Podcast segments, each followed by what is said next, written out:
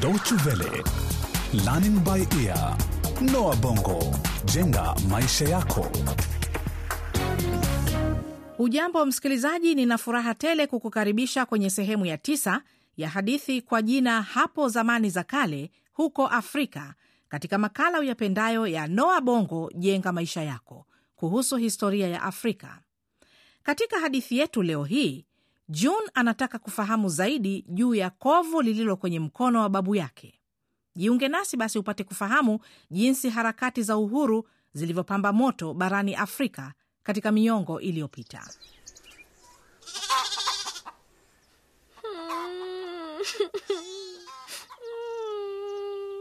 Nilikuwa nikicheza na kuku mama, alafu ghafla kaanza kuruka, ndipo nikaangukia baiskeli ya baba. Kama hutatulia sitaweza kuondoa vumbi kwenye kidonda. Au unataka kipate vijidudu? Ha, nani alikutuma kwenda kucheza na kuku? Ngoja kidogo mama, naumia. Baiskeli ya Charles imefanyika nini? Ha, June, Na babu. umejiumiza? Ulikuwa unaendesha baiskeli ya baba? Alikuwa anacheza na kuku baba, na baiskeli ilikuwa njiani. June, tulia June. Babu, nitapata kovu. Hapana mjukuu wangu, na kama ukilipata basi halitakuwa kubwa eh? Na ukumbuke kuwa kila kovu lina hadithi yake. Unaliona kovu hili kwenye mkono wangu hapa? Babu, bila shaka hadithi yake sio ya kufurahisha. Ai mama, bado hujamaliza tu. Bado kidogo tu. Wewe msikilize babu na usiweke mawazo yako kwenye kidonda chako. Ni kweli hadithi yenyewe siyo ya kufurahisha. Nilikuwa nimetumwa na gazeti nililokuwa nalifanyia kazi. Nilitumwa huko kaskazini mwa Msumbiji ili nikatafute taarifa kuhusu mauaji yaliyotokea huko Mueda, lakini njiani tulipata ajali. Ndiyo sababu ya kovu hili. Babu umesema mauaji. Mauaji ndiyo. Wakati ule Msumbiji ilikuwa bado ni koloni la Ureno. Baadhi ya machifu wenyeji walikuwa wameitaka serikali ya Ureno iwape uhuru zaidi na mishahara mizuri. Kwa hivyo polisi walikwenda kwenye vijiji jirani na kualika watu kwenye mkutano huko Mweda. Inasemekana kuwa watu wengi waliitika mwito huo na wakaja ili kusikiliza kile kitakachosemwa na Wareno. Hadi leo hii kuna taarifa zinazotofautiana kuhusu mauaji hayo. Wengine wanasema ni watu kumi na nne waliouawa, wengine wanasema ni watu mia moja hamsini hata watu mia sita waliuawa. Lakini kwa vile tulivyofika sisi, mauaji hayo yalikuwa tayari yameshatendeka. Ilinibidi nifanye mahojiano na watu walioshuhudia mauaji hayo. Ah, babu, ni afadhali hukuwepo. Hebu fikiria, ungelipata makovu mengi zaidi kama ungelikuwa huko. Lakini nieleze zaidi, nataka kufahamu. Ai, Tulia wewe. Mvulana mmoja alinieleza hivi: msimamizi mmoja wa Kireno alimwomba gavana wa jimbo aje Mueda, alimtaka andamane na askari. Halafu gavana huyo akakutana na machifu wenyeji katika jengo la serikali. Walipomaliza mkutano wao, akatoka kwenye roshani ili kuzungumza na umati wa watu uliokuwa umekusanyika nje kwenye kiwanja mbele ya jengo hilo. Hebu fikiria kuwa jirani yetu ndiye gavana. Je, kuna mtu anayetaka kusema lolote? Wale wanaotaka kusema, nendeni upande ule wa uwanja. Askari, wafungeni mikono yao hao hao wanataka kusema, wafungeni sasa hivi. wanafanya nini? Leteni lori, nataka mateka hao wachukuliwe. Wacheni, hamwezi kuwachukua, hamwezi kuwakamata.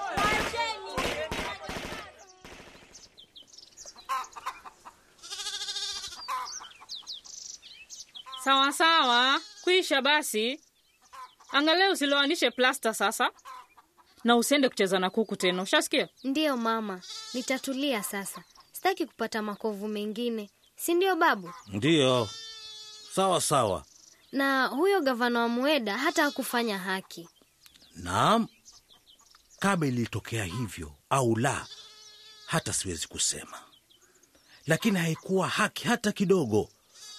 Lakini kitu kimoja cha uhakika ni kuwa watu wengi walisema kuwa kutokana na mauaji ya Mueda, watu wa Msumbiji waliona kwamba harakati za kutafuta uhuru kwa amani zilikuwa ni kazi bure. Kwa hivyo njia ya pekee ilikuwa vurugu na vita kwa kutumia silaha. Lakini babu, kwa nini Wareno hawakutoa uhuru kwa makoloni yao mara moja? Mm, hasa hilo ndio swali ambalo Wamsumbiji wenyewe wamejiuliza kwa muda mrefu. Mauaji ya Mueda yalitokea mwezi wa Juni mwaka 1960 lakini kabla ya hapo Sudani ilikuwa tayari imeshapata uhuru wake mnamo mwaka 1956 na Ghana mnamo mwaka 1957. Lakini je, unajua mwaka wa 1960 ulipewa jina gani? Mm, aa, Uliitwa mwaka wa Afrika. Je, unajua ni kwa nini? mm, mm, mm. Ni kwa sababu katika mwaka huo jumla ya nchi kumi na saba zilipata uhuru wake: Senegal, Mali, Kamerun, Togo, Chadi, Congo, Nigeria. Ha, nchi nyingi hivyo. Ndiyo, nchi zenye nguvu za Ulaya kama vile Ufaransa, Uingereza na Ubelgiji ambazo zilikuwa zikitoa uhuru kwa makoloni yake mwaka huo zilikuwa zimetoka kwenye vita vya pili vya dunia na zilikuwa zimezorota kisiasa na kijeshi. Kwa hivyo hazikuweza kugharamia tena kifedha makoloni yake. Hata sielewi bado, kwani Ureno haikuzorota? Bila shaka nayo ilizorota, lakini utawala wa kijeshi chini ya dikteta Salazar haukutaka kuachia mamlaka katika maeneo yake ya nchi. Mnamo mwaka 1962 chama cha kisiasa cha Frelimo cha ukombozi cha Msumbiji kilianzishwa kwenye hifadhi ya kisiasa huko Tanzania, Ni kwa nini walianzisha chama cha Msumbiji huko nchini Tanzania, babu? kwa sababu ilikuwa ni hatari kubwa kwa wanasiasa kuyatekeleza hayo nchini Msumbiji. Na miaka miwili baadaye chama cha Frelimo kilianzisha harakati za kutumia silaha dhidi ya Wareno. Mm. Ilikuwa ni wakati mbaya, lakini hata nchini Ureno kwenyewe watu waliendelea kutoridhika. Ureno? Si umesema kuwa Wareno walipenda kubaki na makoloni? Utawala ulipenda, lakini vita katika bara la Afrika havikusababisha vifo kwa upande wa Wareno tu, bali viligharimu bajeti ya taifa. Mpaka mapinduzi yalipofanyika hapo mwaka 1974 nchini Ureno na serikali ilipopinduliwa. Sasa bahatisha, ni kipi kilichotokea mwaka mmoja baadaye? Msumbiji ilipata uhuru wake. hasa makoloni yote ya Wareno. Sasa fikiria kuwa baba ndio Samora Machel. Samora Machel alikuwa nani? Samora Machel alikuwa kamanda wa jeshi na mmoja wa waasisi wa chama cha Frelimo. Pia ndiye aliyekuwa rais wa kwanza wa jamhuri ya Msumbiji.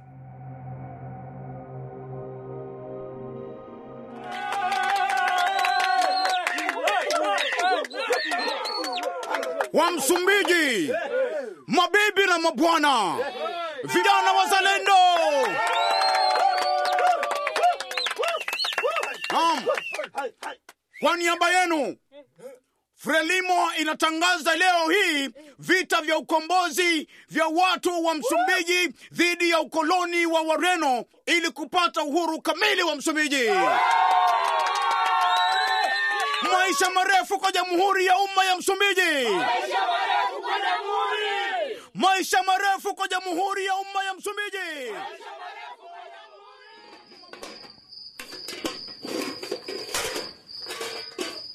June, nilipokuambia usikilize hadithi ya babu, sikutaka umalize mchana kutwa bila kufanya kitu. Haitachukua muda mrefu mama. Babu, Hmm? hebu niambie, nchi zote za Afrika zilikuwa chini ya wakoloni wazungu? Nchi karibu zote zilikuwa makoloni isipokuwa chache tu. Mwanzoni mwa karne ya ishirini, nchi mbili za Kiafrika zilikuwa huru: Ethiopia ambayo kwa muda mfupi ilivamiwa na Wataliani katika miaka ya thelathini, lakini haikuwa koloni, na Liberia ambapo ilipata uhuru wake kutoka Marekani mnamo mwaka 1847. Chache. Kwa bahati mbaya, ndiyo, ingawa uchumi wa nchi za Kiafrika ulikuwa na nguvu wakati wa ukoloni, lakini ulikuwa ni wakati uliojaa giza katika historia yetu. Na wazungu walipoondoka Afrika waliacha madoa. Hawakuwafundisha Waafrika utawala wa kidemokrasia, na hiyo ilisababisha udikteta katika nchi hizo. Nchi nyingi eh, kama vile Msumbiji zilikumbwa na vita vya wenyewe kwa wenyewe kwa muda mrefu. Unajua, nusu ya pili ya karne ya ishirini haikuwa rahisi kwa Afrika pia. Msichana, njoo sasa hivi kabla sijakasirika.